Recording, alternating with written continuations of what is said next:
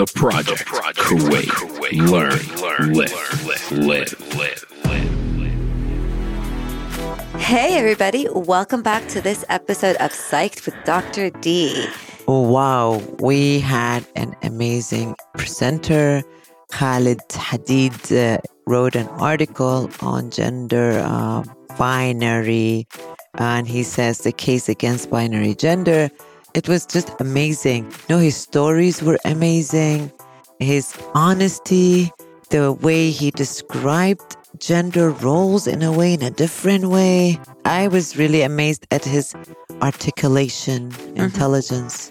This episode will definitely, definitely make you think. Yes. And complete, just begin to deconstruct the way that we think of oh, gender. That's right. Great? Definitely. So, in- so listen up. Don't let this uh, pass you. Um, listen, send us your comments, your rating. We are open to all. Enjoy. All this and more in today's episode. And yeah. We're on. Okay. So, uh, welcome. thank you, thank you, thank you. Should I start by saying my name? Yes, yes. Please. Okay, my name is uh, Khalid Hadeed. I teach English and comparative literature at uh, Kuwait University, and I've been doing that since two thousand thirteen. My experience there definitely shaped the way I've come to perceive problems of gender and sexuality in, in Kuwait. I would say a fair portion of the courses I've taught also dealt with issues of gender and sexuality. All literature really that is, you know, serious, you know, probes social problems in profound ways. And so it's pretty hard to avoid issues related to gender or sexuality or class or race. But specifically for the article that uh, I'm here to discuss today, I mean, yeah. The background is that I was cracking approached. Cracking the mold. Yeah, cracking the mold. I like the that. The case time. Against binary gender. How did you even come up with a title like that? I mean, title. Uh, the title, well, basically, uh, basically, I was approached by a former student of mine who's now uh, a managing editor at this journal where the article was published, and she asked me to uh, submit an article of my choice on a topic of my choice, and I thought that would be a kind of a productive paradigm within which to write, because it would allow me to approach, you know, the problem of gender identity, but also maybe in a less direct way, the problem of sexual normativity also in Kuwait, and also to tackle the problem of segregation, well, double standards in, in gender, right? And uh, but on top of that, um, segregation public in in uh, public education, which has been a thorn in my side. You know, it has kind of really, I would say, dimmed or darkened my experience of teaching at the university. The problem of um, this intensive differentiation between the genders, you know, which just covers a whole spectrum of behaviors and types of speech and types of clothing and different types of access to space. I mean, this is a, a problem that's visible to me on a daily basis everywhere I go, you know, and mm. well, my purpose was, you know, to try to get people to understand that the dominant way that gender works in this society is not really necessarily natural, and that gender is largely a social construct, right? It's something that, you know, you have to be sort of, I don't want to say indoctrinated, but something close, kind of like you have to be programmed from an early age in order to believe that a particular distribution of, let's say, gender identities, right? Um, is something natural, essential, and non-negotiable in the way that a, a biological reality would be. I don't think Kuwait is unique in kind of having a social structure based on very rigid, rigid kind of gender models, let's say. But unlike other countries, and I, and I often use the countries of Western Europe and the U S as kind of uh, counterpoints, unlike those countries, there still isn't enough of a, a space of discourse where we can imagine and talk about alternative models of gender, because right? I think we're still stuck in seeing gender as biological sex. And we haven't moved past yeah. seeing it through maybe sexual difference. Like when right. you look at Butler and Cixous and all these other theorists that came out, they're not looking at it in this deterministic way. Yes, yes. And I think this is a good segue in terms of talking about binaries, because you start your article by talking about binary models and how they seem to be the, the foundation of patriarchal society. Mm. So can you elaborate on that a little bit? Well, I think for any patriarchal society, a binary approach to gender is necessary because, like other binary approaches, let's say, for example, if we look at race, like, you know, black, white, or if we look at, you know, the religious distinctions that were operative, you know, during the times of the, you know, Christian empires, where it was like either Christian or heathen, for example, right? Having a binary schema by default, it's kind of part of a logic where one member of this binary pair is going to be the superior one and the other member is going to be the inferior one. The superior member of the binary will have by default the right to subjugate the inferior part of them, the binary.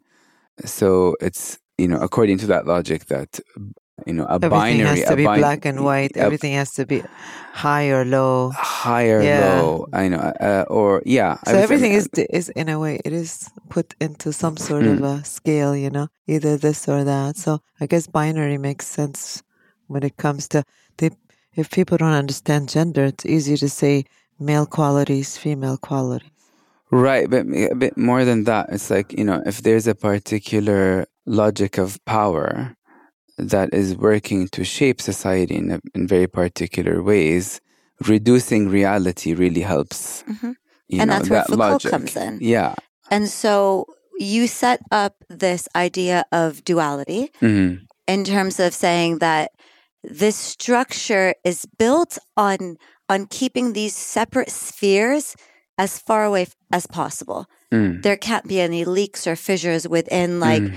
male, man, woman, mind, body, black, white. It has to be separate. Yes. And so you bring up Foucault and power and knowledge mm. to start to show the cracks. Can yes. you talk about that a little bit?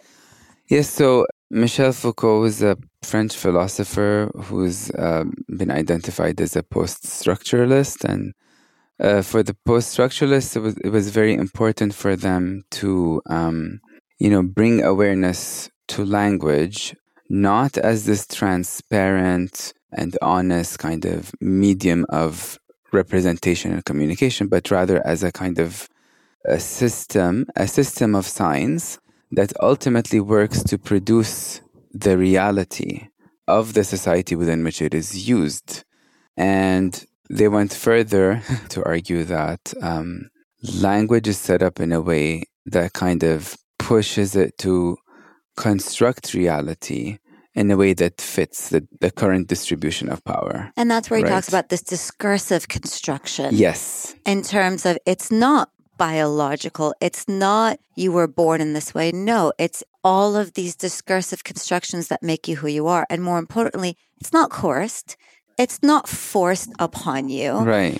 It's almost to a point where you start to do the self-surveillance. Yeah. To fit into... Absolutely, yes. I- I- into this mold. Yes. And that's really important because once you start to see gender not as it is, mm. but as it's constructed, mm. you can start to break everything apart. Yeah. And it reminds me of an article by Iris Marion Young called Throw Like a Girl, where... There was another psychologist, he was looking at the softball game, and he said, girls are weaker than men because look at how they throw. They mm. can't throw the ball mm. far enough. Mm-mm-mm. So she takes a step back and says, no, but look at how the boy is throwing. He's using his entire body, twisting arm, shoulder, everything to throw the ball, whereas the girl, it's limited to just her shoulder. And that's indicative of the amount of space that men and women are allowed to have.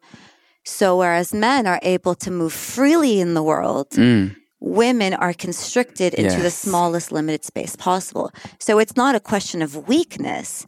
It was more or less the spatial limit that both were given. Yeah, I think it's a very powerful observation. And I think that this idea that women are like biologically weaker than men is being accepted as a kind of a truism, you know, as evi- an evident reality, because there's less cultural room for women to kind of to develop their physical strengths compared to what's available to men. It's just considered more natural and permissible for men to um, go to the gym a lot, you know, and just work on the development of their physical strength and work in occupying uh, occupations that require physical strength. Whereas, if it, if we think of women having the same chance, you know, you know, the general turn of opinion will be, oh, that's so unfeminine, it's so yeah, unappealing. So why, why would women want right. to do that to their bodies? You know, it's just more in line with, you know, uh, feminine beauty for women to have right. soft and kind of supple and pliant bodies, you know.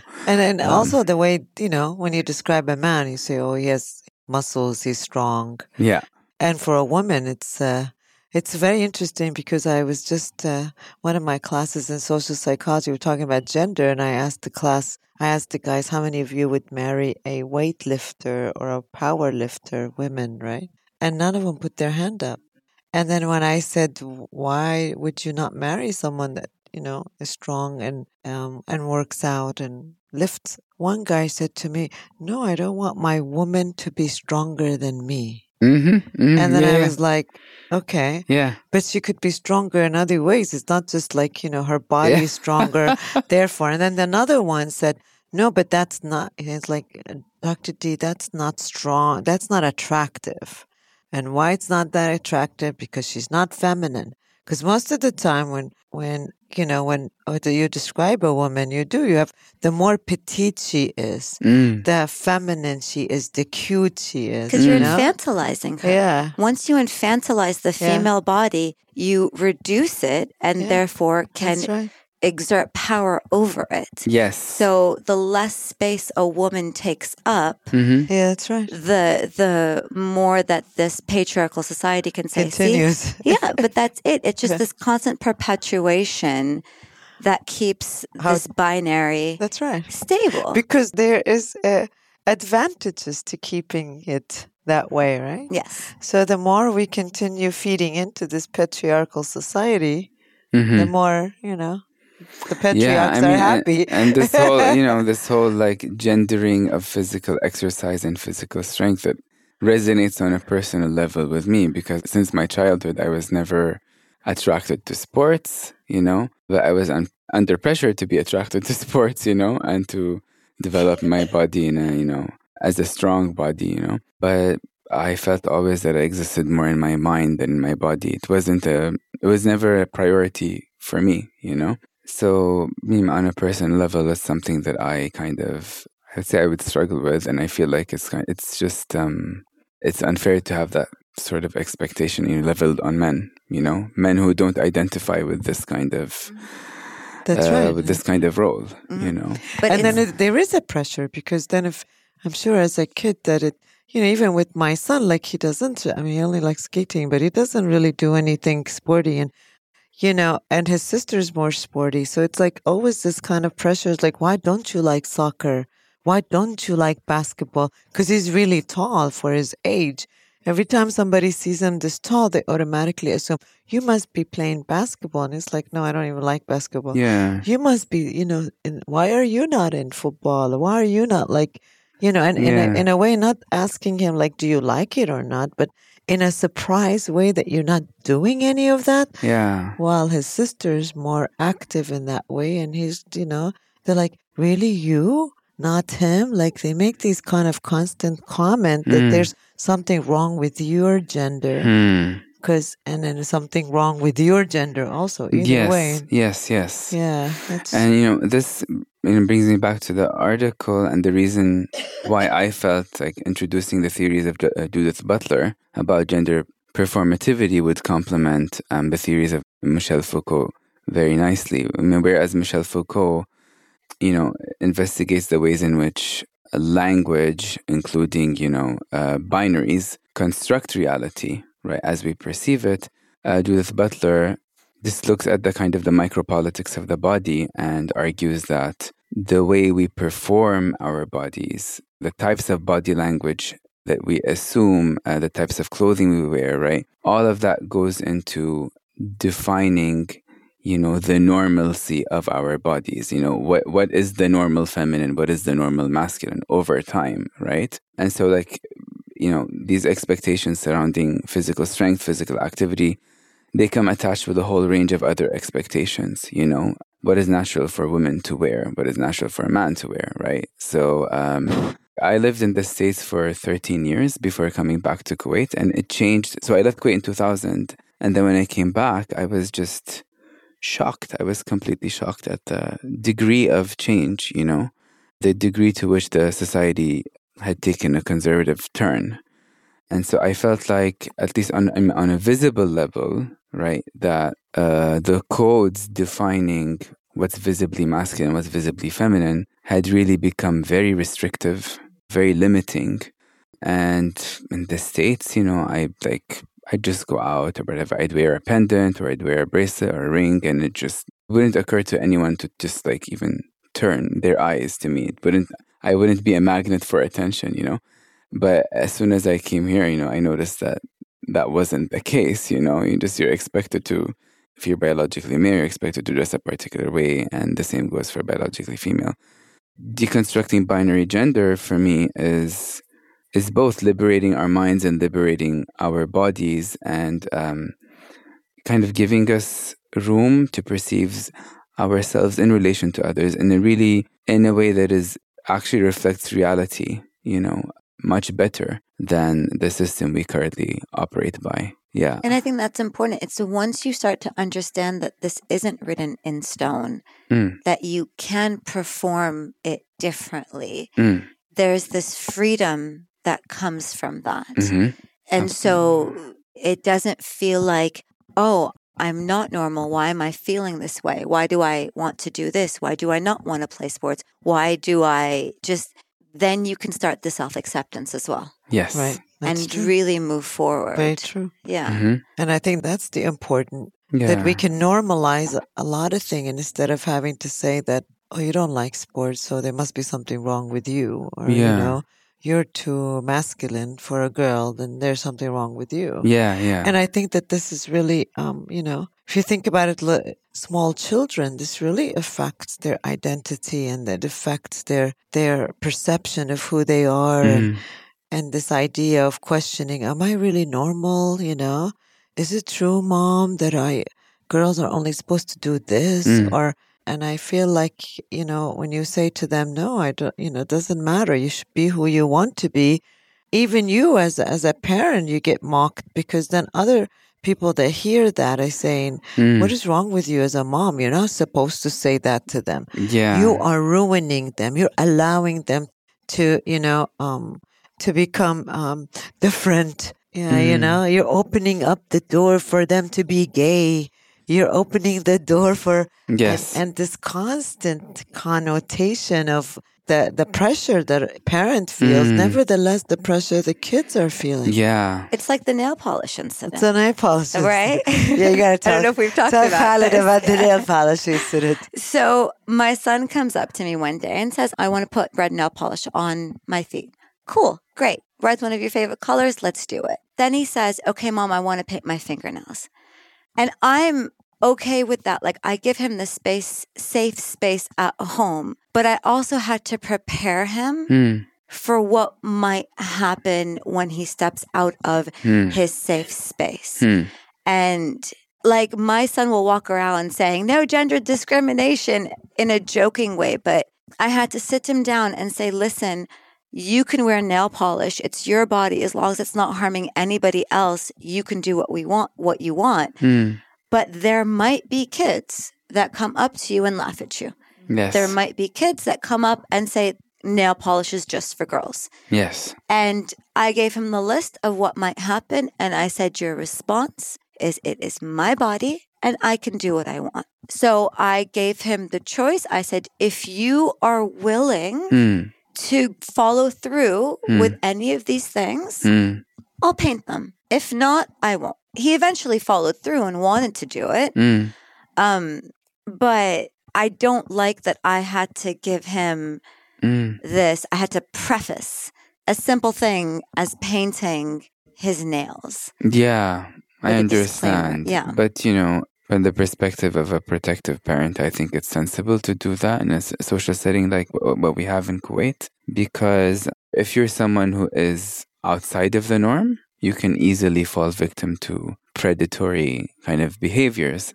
And, you know, one thing that I think I bring out in my article is that in order for any system, right, to remain in place, in this case, the system of gender, uh, there has to be an active process of like policing, right, policing the boundaries. And policing the boundaries happens how? It happens when whenever you notice someone kind of acting in ways that really don't fit within the boundaries laid down for them, you police that person, and you police them by, you know, abusing them verbally, verbally or physically, marking them out as an outsider, coming up with, you know, marginalizing expressions for them, kind of representing them as the ex- the odd exception, you know, bullying, et cetera.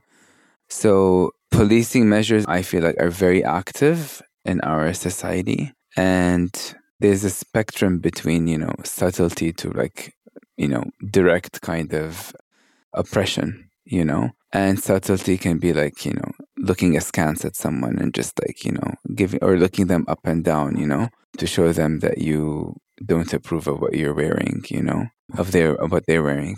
So it's... Uh, Do you think this you know, policing happens because there's fear of the unknown or fear of... Yeah, yeah. I mean, so so it's interesting. So I feel like, okay, I feel like any social system that is really built on rigid binaries, like where there's continuity is not allowed, that kind of system is actually in practice, I would say it's impossible to actually implement in any thorough and honest way. Like it's impossible even for, let's say, a man who identifies as biologically and psychologically male to fit in with, you know, the privileged part of this binary one hundred percent. Because there's a kind of idealistic kind of exaggeration on both sides of the binary. You know, what it means to be masculine, like it is expressed in an ideal kind of archetypal way. And the same goes for what it means to be feminine, right? And no one can really live these, embody these ideals. They remain as ideals, you know. The most we can do is approximate those ideals. So whenever someone who identifies himself, let's say we're talking about men now, if I'm a man and I identify myself with the privileged side of this binary as a typical male, let's say an alpha male, right? That identity would by default be in excess of what is, you know, um, I don't want to say natural in the sense of biological, but, you know, what is... Um, Uh, reasonable of us to expect, okay, let's say. So when you see another male body behaving outside of this narrow box to which you've accustomed yourself on, you know, on the basis of which you've built your entire identity, your reaction will be fear, right? So I think a lot of, you know, abusive behavior, a lot of bullying comes out of the fear that the dominant majority experiences, you know. To keep the social, you know, a rigid social system, to keep it within the rigid shape that it currently has, as much as you can, you need to keep on um, excluding difference and making difference a more intimidating kind of right. experience, a, a more a, fe- a more fearful experience. Yes, and that's why in, yeah. there is policing, as you were saying, because yeah. if we see difference, mm. you know, then we're intimidated by it. Yes, and in order, and we become intimidated, and that's what encourages people to be policing. Yes. So, I mean, if you think about bullying, it's all about targeting the ones that are different. Yes. Targeting the weak or targeting the boy that, you know, is not fitting into the masculine uh, yeah. uh, characteristics, or the girl that's not right. feminine enough, or the uh, the kid that has disability of some sort, physical or mental. Right. Or the the ones that are seen as uh, passive. Mm-hmm. Right. Because everything on the outside, the marginalized, the abject, all of it just threatens the stable system. Mm-hmm. Yes. Like and it's that's the, exactly the point, threatening. Mm-hmm. That's it. It shows that it's not black and white, that it is this spectrum, and that people can flow in and out of this. Mm. And so that's where all of this violent behavior comes from. Mm-hmm. And it's either in the form of the dominant inflicting this, or even it could be from the self. Like you've seen people in, that don't fit, do like policing themselves. Right, yes. To make sure that they Absolutely. Fit within the norm. You know, yeah. but I mean, I mean, let's just be realistic. The idea is, is that, you know, we can't just blame people the way they feel or act, because this is the way that they were brought up. Mm. And, you know, if you all your life have been brought up with certain criterias, binary, as you can say, and to be able to recognize that this is what is norm, mm. to later on come back and start accepting that, yes, you've learned it all the way like this, but now we're telling you something else. Yeah. I think it's difficult. It is. Yeah, it takes a lot of effort to a lot of decondition, education. decondition someone, yes. you know. And I'm not sure, like we said, it's to decondition someone is like they have to have the ability, the education, the acceptance. And I'm not sure if the majority of the population has that. So Maddie always talks about me on the show. It's my chance to actually talk about him. um, so Maddie, Mehdi's in a very privileged position. Yeah, he's heterosexual, he's white, white in male. The States. He's Arab here. He's uh, like very comfortably heteronormative, yeah. loves sports. Like he is in the prime position. Well, isn't he in the first tier? That's uh, what the first tier is, right? Pretty much. Yeah. And so when I started my process of unlearning, mm. their language is important. And I try to show him that the words he says matter. Mm. Yeah, especially with Maddie. Like he'll say something he doesn't realize. But, but, but I every time I try to kind of check his privilege, mm. he's open to it, mm. but not... When I, like, I went full headfirst into my process of unlearning. Mm. Him, not so much. It's baby steps. And because what happens when you're in that privileged position... Mm. Why give it when up? When you start... But that's it. Yes. That's exactly it. I wouldn't it. give it up. Now you're saying... What's oh, his motive to give it up? Absolutely nothing. Right. So. Yeah. And so that's what... That's it's an interesting it's a threat. Thing. It is. Uh-huh. So that's it. I want to say that about so, Mehdi because yeah. he always talks about me. Yeah, I could talk but about it's him. True. It's a it threat is, yeah. for him. And he's using, he's changing some things, but I can't expect a full-blown mm. carryover. But mm. how do you deal with it, though? Because you're trying to raise your son. I am. To not fit into... That's true. But guess who wins most of the time? You, thank guess God. Guess what? Sorry, I didn't guess, guess who wins. wins. Yeah. it's it's. I'm with him most of the time. So, because for me, it's really important. So painting his toenail red was no problem? I want my son to be a feminist in yes. terms of for everybody, mm. equality for everybody. He's already had like a nice little check in the privilege department by being a boy. Mm. So I want him to be an ally and to understand things. I just, I don't want him to be in that position mm. and take it for granted mm. is what I'm saying. And for him to understand just if you want to paint your, your, your, your nails, you can paint your nails. It takes nothing from you. It is your body. But at the same time, you have to respect other people's bodies. Like mm. I'm already teaching him consent mm. just in, in terms of don't hug anybody unless they want to be hugged. But at the same time, you have the right to say no if somebody is trying to hug you. Yeah. And I think these are just small things that are so important mm. because then he doesn't have to unlearn it later on. Yes. It's already there. In the foundation. Mm. And when Mehdi says boys and girls, D J yells, no gender segregation. So that makes me very happy. That's nice. That's true, though. You know, it's, it's, it's something that I knew that I wanted to do right from the beginning. And I've seen other children that are so indoctrinated. Oh, that's what, the problem. And those are the ones I see at the university. You don't even know where to start. And it kind of leads me into another point you brought up when you were saying that these gender binaries actually have effects on public education. Yes. So can you talk about that a little bit? Well, okay. So on a most, more immediate level, what struck me when I first started teaching at the university in the fall of two thousand thirteen was the the percentage of female students who were abiding by a very restrictive interpretation of the religious Islamic dress code. And so these were girls, you know, let's say between eighteen to twenty-two years of age, basically wearing black from head to toe, you know. And, uh, you know, the kind of message that this way of dressing sends out, and I'm not saying this because I have, let's say, a clear idea or a rigid kind of ideology concerning how what people should or shouldn't wear. But, I mean, that kind of visual, let's say, language, it sends out a message, which is that the female body is, by default, is naturally sexualizable, right? And therefore, it has to be protected from that kind of essential vulnerability by this strong visual kind of veil, you know, a visual kind of a form of concealment that says to the viewer, no, don't look at me, kind of, you know, it just creates a kind of protective barrier.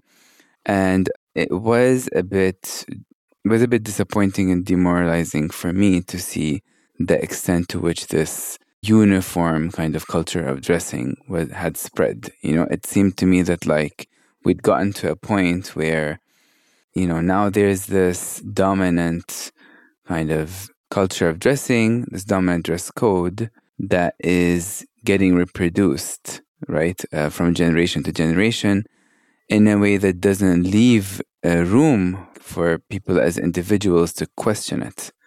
Is this what I want to do? Does this reflect the way I think about myself, the way I perceive myself, the way I want to be in this world, you know?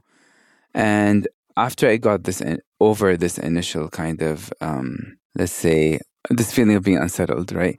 And I would get to talk with many of my female students, you know, many of whom were veiled. And I, I realized that even a large percentage of uh, the students who were wearing the hijab were doing so, not necessarily out of their own conviction, um, but some of them were doing it, you know, under pressure from their parents. Some of them were doing it kind of just because it would make their lives easier for them to fit in with other pe- with other uh, girls in their own, you know, age uh, range. And others were doing it, you know, to feel like uh, to to make themselves more, let's say, appealing in the marriage market, you know. So, I mean, for me, like, these are all really not good reasons, you know, to adopt a dress code that ultimately it sends a message that the female body is possesses a sexuality that should be concealed, you know, that that is, there's something taboo about it that, you know, that shouldn't be um, visually accessible, let's say, you know. So that's one side of, like, one aspect of the kind of binary gendering that I found deeply troubling. You know, male students don't have to, they don't have to, you know, they aren't, they aren't by default um, subjected to these kinds of expectations. You know, they're free to more or less to present their bodies in less restrictive ways. I mean, that's not to say that they aren't, they aren't um, bound by certain Uh, expectations as well, but the visual the visual language that the culture makes available to their bodies isn't as restrictive, you know. And can you imagine the message that, I mean, the thing is, yes, they don't have to uh, veil, or that they don't really have a dress code. I like your word. But I think that, like, for example, they can wear shorts, and we've, you know, when we have very hot weather, I see my students coming in and they've got shorts or even, you know, kind of a sleeveless shirt or tank top or whatever mm-hmm. they call it. But then for us, the girls don't. And if she does wear anything that, mm. then she's seen, and this is like private university, she's seen as like the loose girl. Or, yes, yes. Right. But there's always been a f- policing of the female body because of what it represents. That's right. I mean, like, if we go back to duality, if we have mind and body, The, we might take over the world, and God forbid.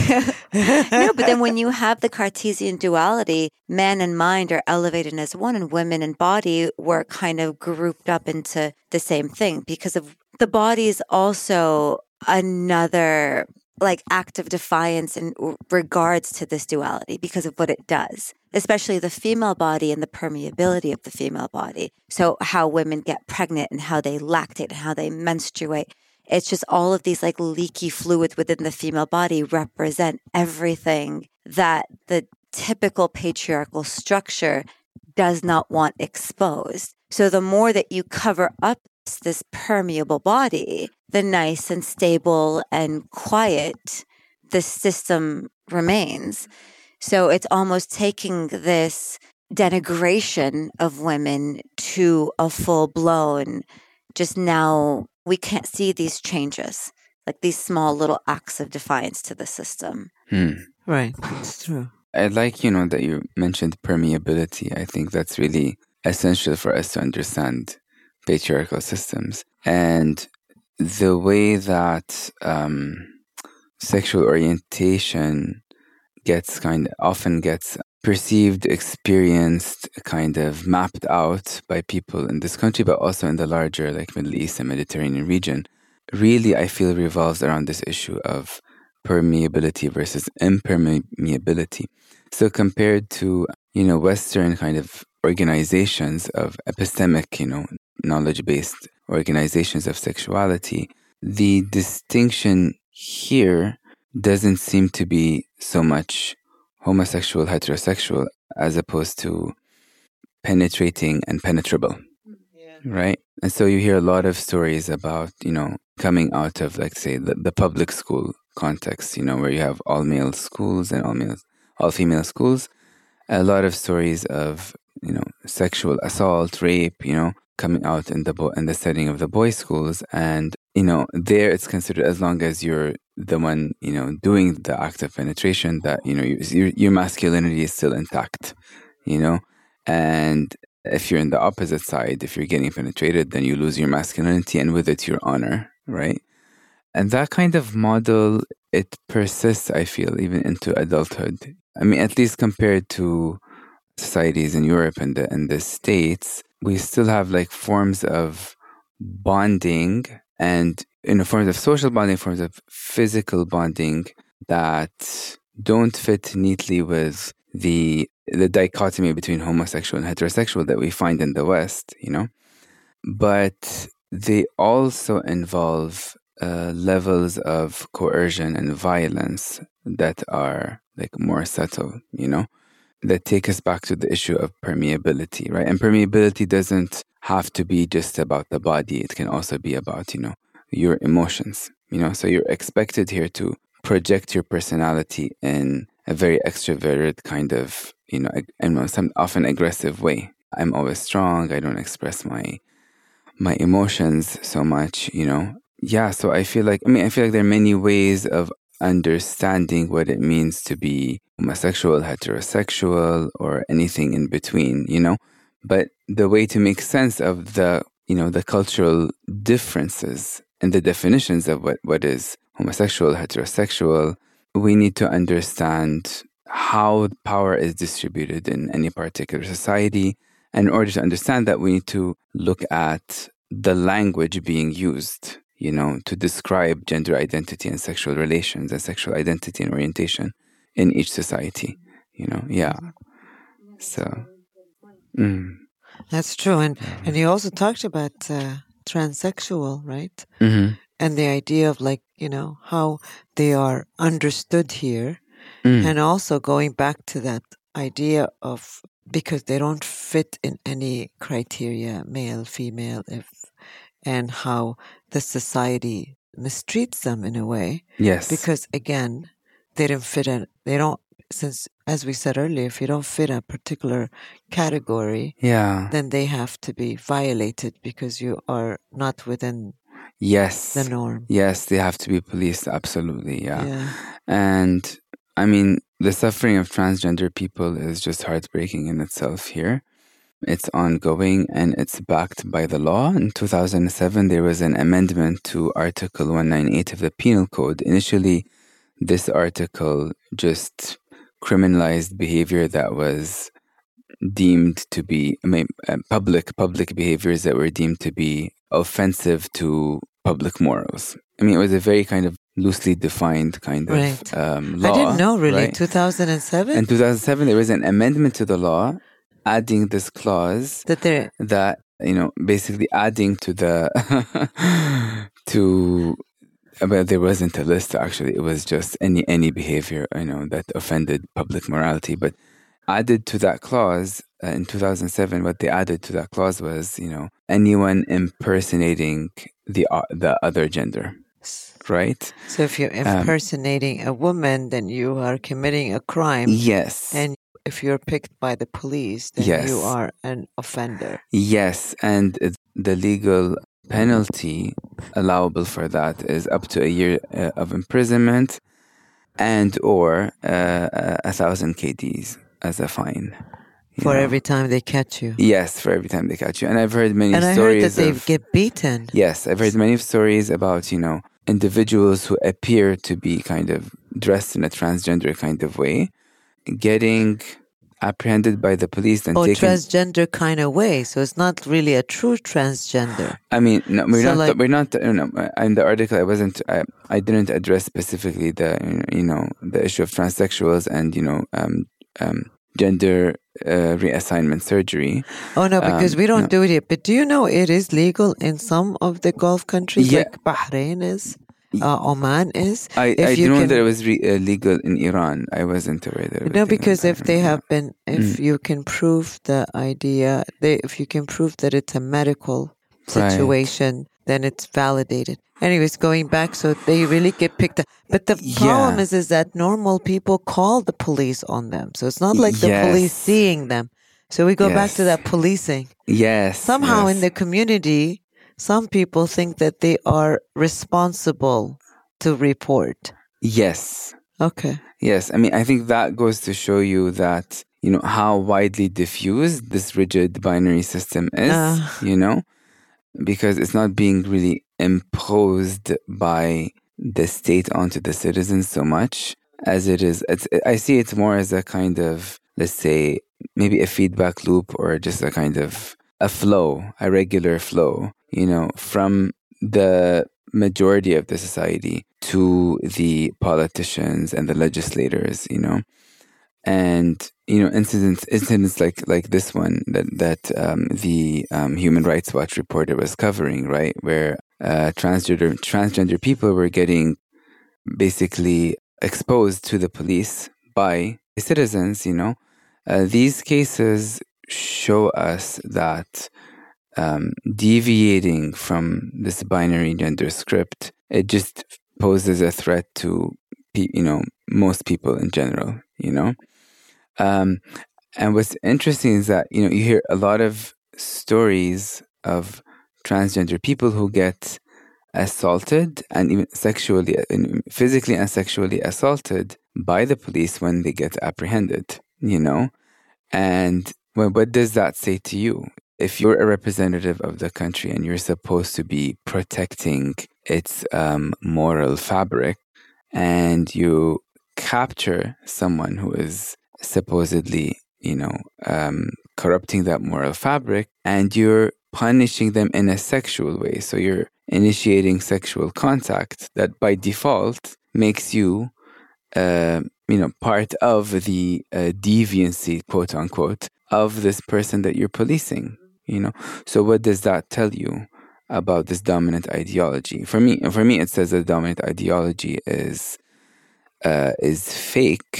Uh, I mean, at least it's not consistent with um, the honest human experience. You know, it's something artificial. It's something imposed. You know, and picking on individuals who very visibly are outside of the norm is an opportunity for people who stay safely within the norm to vent that the, the frustrations they accumulate over time um, from feeling inside inside of themselves that the norm is actually a very heavy kind of expectation to live by. You know, it's very, yeah, it's a very heavy expectation to live by. You know, if you're expected as a man to keep your more vulnerable feelings bottled up all the time, right? um, to keep your attraction maybe to to other men kind of repressed all the time, it's heavy. And so when you find someone that is, you know, visibly outside of the norm that you're abiding by, that's an opportunity for you to become a predator, you know? And I mean, going back to the university, I felt like... Is that what we call homophobic? Yeah. I mean, homophobic, but also I mean, we all of, know the research about homophobic, that it says that, you know... You could say, trans, you know, homophobic or transphobic even, or transphobic. You know? I mean, the, the point I was trying to kind of distill out of these stories is that... Um, you know, even for people who speak the language of power and, you know, act the acts of power, we shouldn't jump to assume that they are powerful. Yeah, right? That's true. Or you know? That they're just acting as. You know, uh, actually, but, but we we would be safe in assuming that the language of power, um, the discourse of power, is stronger than they are, you know? And I think every single person, whenever we behave in a conformist way, whenever we give the language of power what it is dictating to us, we are reinforcing the power of that language, giving it more power to keep on dictating to us how we should act and how we should live. You know, and that's it's in that sense that, you know, that, um, you know, gendered scripts of behavior, um, models of gender um, become dominant. You know, to the extent that we do conform to them, we give them the power that actually we possess in ourselves. And then, ironically, it backfires against us, you know? Yeah. So, yeah, in, in, in my experience in the university, it was just kind of an experience of, uh, I guess you could say, um, a, a, b- a bit of a cognitive dissonance, you know? It's like, I'd see these students, okay, I'm sure you know that, practically speaking, this... Um, this law that they come up with, I, I believe it was in nineteen ninety-six, you know, of implementing gender segregation in all institutions of, of higher education, public institutions of higher public, education. Yeah. It just wasn't feasible on a practical level, you know, it would just involve too much money, you know. Right, um, that's why to, they try to impose it on the private sector. Mm. And, you know, like it was imposed twice. Mm. And At um, they, uh, it, it's not feasible. So the first yeah. time they, because I wrote a paper on gender segregation when mm. it first happened, two thousand and seven or eight, mm. when they tried to impose it to private sector, and you know, and then of course we had to do it. I remember when I first started the university, we had partitioners, like they're like small things in the middle. I don't know if uh, Haya remembers. But they were like in the middle where we had to put girls on one side, yeah, guys, yeah, yeah. but then we're in the same room yeah. because we're a small university and when at that time and, and there's not enough professors, so I have to teach for boys and girls, but they have to be. Yeah, and yeah. then after that, it's uh, after that, I don't know what happened. Then we came back to norm, and then they were trying to impose it again. Yes, make because I don't know because of the public has yeah. it, so they assumed that we would have it too, or private yeah. sectors. But the thing is, is that they were segregating. It's the same thing as your universities. You're segregated in the classroom, but actually in the main areas, you're not. Thank you. Yes. So I was, I was trying to, to, I was, I was aiming to get to that point because it just highlights to you the whole. I mean, the this dysfunctional like, nature yeah, of the system is, and the hypocritical the nature hypocr- of the system. Yeah, exactly. You know? That's where the cognitive dissonance comes yeah. in. It's like you can't be saying to me, and that's exactly what the. You know, the uh, argument was, is like, okay, so you want me to teach for two different, you know, for boys and girls, they're all in my class. But then after that, no, they weren't satisfied. They had to remove or, um, and then they have to be in different classes. Well, you know, if you only have two psychology teachers, mm. uh, there's no way, and I'm only supposed to teach certain number of classes, then mm. we wouldn't be able to do it. Right. But then, like I said, our diner, our Starbucks, uh, everything else is like... Uh, You know, mixed. Yeah. You mean you can't force people to interact with only members of their own gender outside. You what know, is outside the rationale? Space, yeah. I don't understand the rationale. I mean, of course, they've, you know, some people describe it or explain it using religion, but I don't think that that's, you know, that could be possible because mm. I, the idea is, is that we don't live in a bubble and we don't work in. Now, sometimes you might get lucky if you went to all segregated school and then get segregated jobs. But nowadays, we don't even have segregated jobs. Mm, no, we don't, no. No. I mean, I think the way I try to make sense of it, I mean, I don't think it's rational But I think it's a kind of, there's a twisted rationale behind it. And uh, I mentioned this in my article uh, where I say that, you know, uh, there's this idea that is kind of being circulated by people who, uh, I'm, I'm going to put religious in square quotes because it's not, I mean, their thoughts aren't coming out of any spiritual or religious, even religious place, as far as I'm concerned. But there's this idea that, so males and females are biologically, psychologically distinct, and it's in the nature of things. It's in the nature of things uh, for them to gravitate towards each other because they're distinct and complementary. And up to the age of marriage, young men, young women, boys and girls should be protected from interacting freely with each other because that might make room Tempted. for a kind of, you know, for extramarital, premarital kind of sexual attachments or involvements, right. you know? So and we have to protect them. Ironically, what I think what, what that ends up doing in practice, right? First, so one of the things it does is that it leads to the establishment of single gender public schools, right? Where you see sexual tension build up to the point of harassment, you know, which is very unhealthy. So you see boys harassing boys in, in the schools, and then you see boys harassing girls, men harassing women out in the streets in very aggressive ways, very dangerous ways, yeah. like harassing follow them while, you, while yeah. they're driving, for example, you know. And the more you say um, no, the more they follow you. Yeah, yeah, and the thing is, like, if you want to legislate to that extent, how young girls, boys, or, or young men or women interact with each other, you're going to get some pretty negative consequences. So what you're doing, the more you separate them, the more you encourage each to think of the other mostly in sexual terms, rather than, you know, a fellow human being with an amazing, you know, rational capacity. Right, you know? And the two people could be could be colleagues or could Could yes. work together without having, you know, I have a lot of colleagues and I don't think sexually of them. Mm. And that's probably because I was raised all my life in the U S yeah. where, you know, the genders were treated equal and we all have, you know, everything was normalized. You know, you go to school with other, you know, that is mixed and you work with mixed schools, you go to university with mixed. So it becomes the norm mm. that now I have a lot of colleagues who are males. Well, you know, in, in academia, it seems like more males than females. Mm. And, you know, we could sit and have coffee, we can talk. It's never crossed my mind that any of them would be more than that. Mm. So I feel like you're right. I th- I think whenever we push this segregation and you know, so I did a paper recently also. I, I did one um two thousand eight and published, and then I and that was only for private universities. And then I did one later on, like two years ago, it was published. And it's a gender segregation. And we I this time I wanted to evaluate, you know, to look at the public, like we did it at Kuwait University, mm-hmm. and then we did it at A U K. Mm-hmm. Private versus public. Hmm. And we were thinking that the public probably would, you know, that they would want to be segregated and that they would be comfortable with segregated school. And what we come to find out is that it's not true.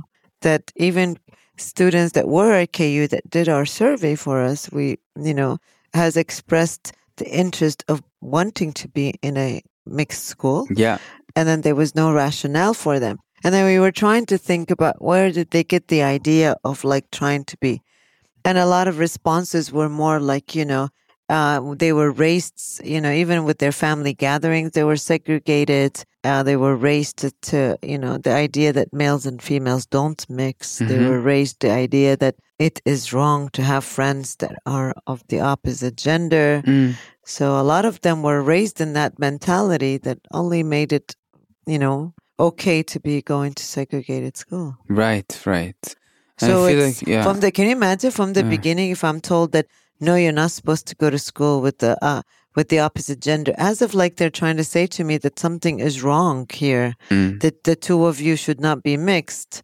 Right. And it's already uh, building an image in my mind that this is something bad. Yeah. Taboo, we don't do it, you know? Yeah, there, there are many issues with that. I mean, on a logical level, you know, I mean, that kind of cultural prohibition is based on the assumption that all males will be sexually yep. attracted to females and vice versa. That's right. Um, you and know, then they can't be trusted. You can't trust males. Right. Because if they're around you, they might violate you. You know, we look the same way we're looking at intimacy and sex. It's like, you know. Right. And then the other thing that develops out of this kind of prohibition is that young men are taught to think of young women as primarily sexual beings and, and vice versa, kind of. And that creates a culture that is ironically oversexed, I would say, you know? Yeah, yeah, yeah. Um, That's right. So the supposedly religious place out of this, um, out of which uh, this prohibition is coming, is in effect hypersexualizing the whole culture, you know?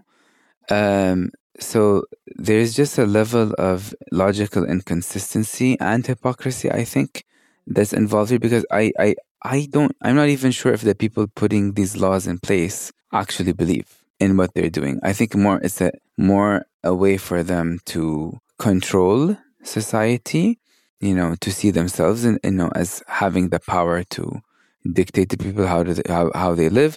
And I also feel like controlling desire is a kind of, it's a profound way of controlling uh, human beings in general, you know, because like desi- people recognize at some level that desire is a powerful motivating factor for just other areas of life, not just sexuality, you know? And so controlling desire is a way of controlling many other things as well, you know? So yeah, I mean, that's how I feel about, you know, binary gender in Kuwait, and that's why I I was really motivated to write about it uh, in the context of Kuwait. Perfect. Yeah. Well, thank you so much for being on the show. Oh, thank this you. This was thank a you. very informative episode. Okay. Right? And, and, and yeah, that's true. And it really brings a lot of light. Mm-hmm. And, and, you know, and I think we touched on a lot of things that I, people are yeah. thinking. So if anybody has any questions, please D M us, send us an email, and like what does Mehdi usually say? Leave a review like to get a free t-shirt or all of that. Thank you again. Just, just oh. one of the article is Cracking the Mold, the Case Against Binary Gender, and it's published in the thirty-first issue of the magazine Khaleejesque, which is available uh, online on w w w dot khaleejesque dot com. Khaleejesque spelled with Q U E at the end. Okay? That's it. Okay. Thank you. Thank you. Thank you. Uh, Thanks for listening to this episode. If you enjoyed it, please head over to iTunes to subscribe, rate, and leave a review. You can also find us on Instagram at The Project Kuwait. Thank you, and join us next time.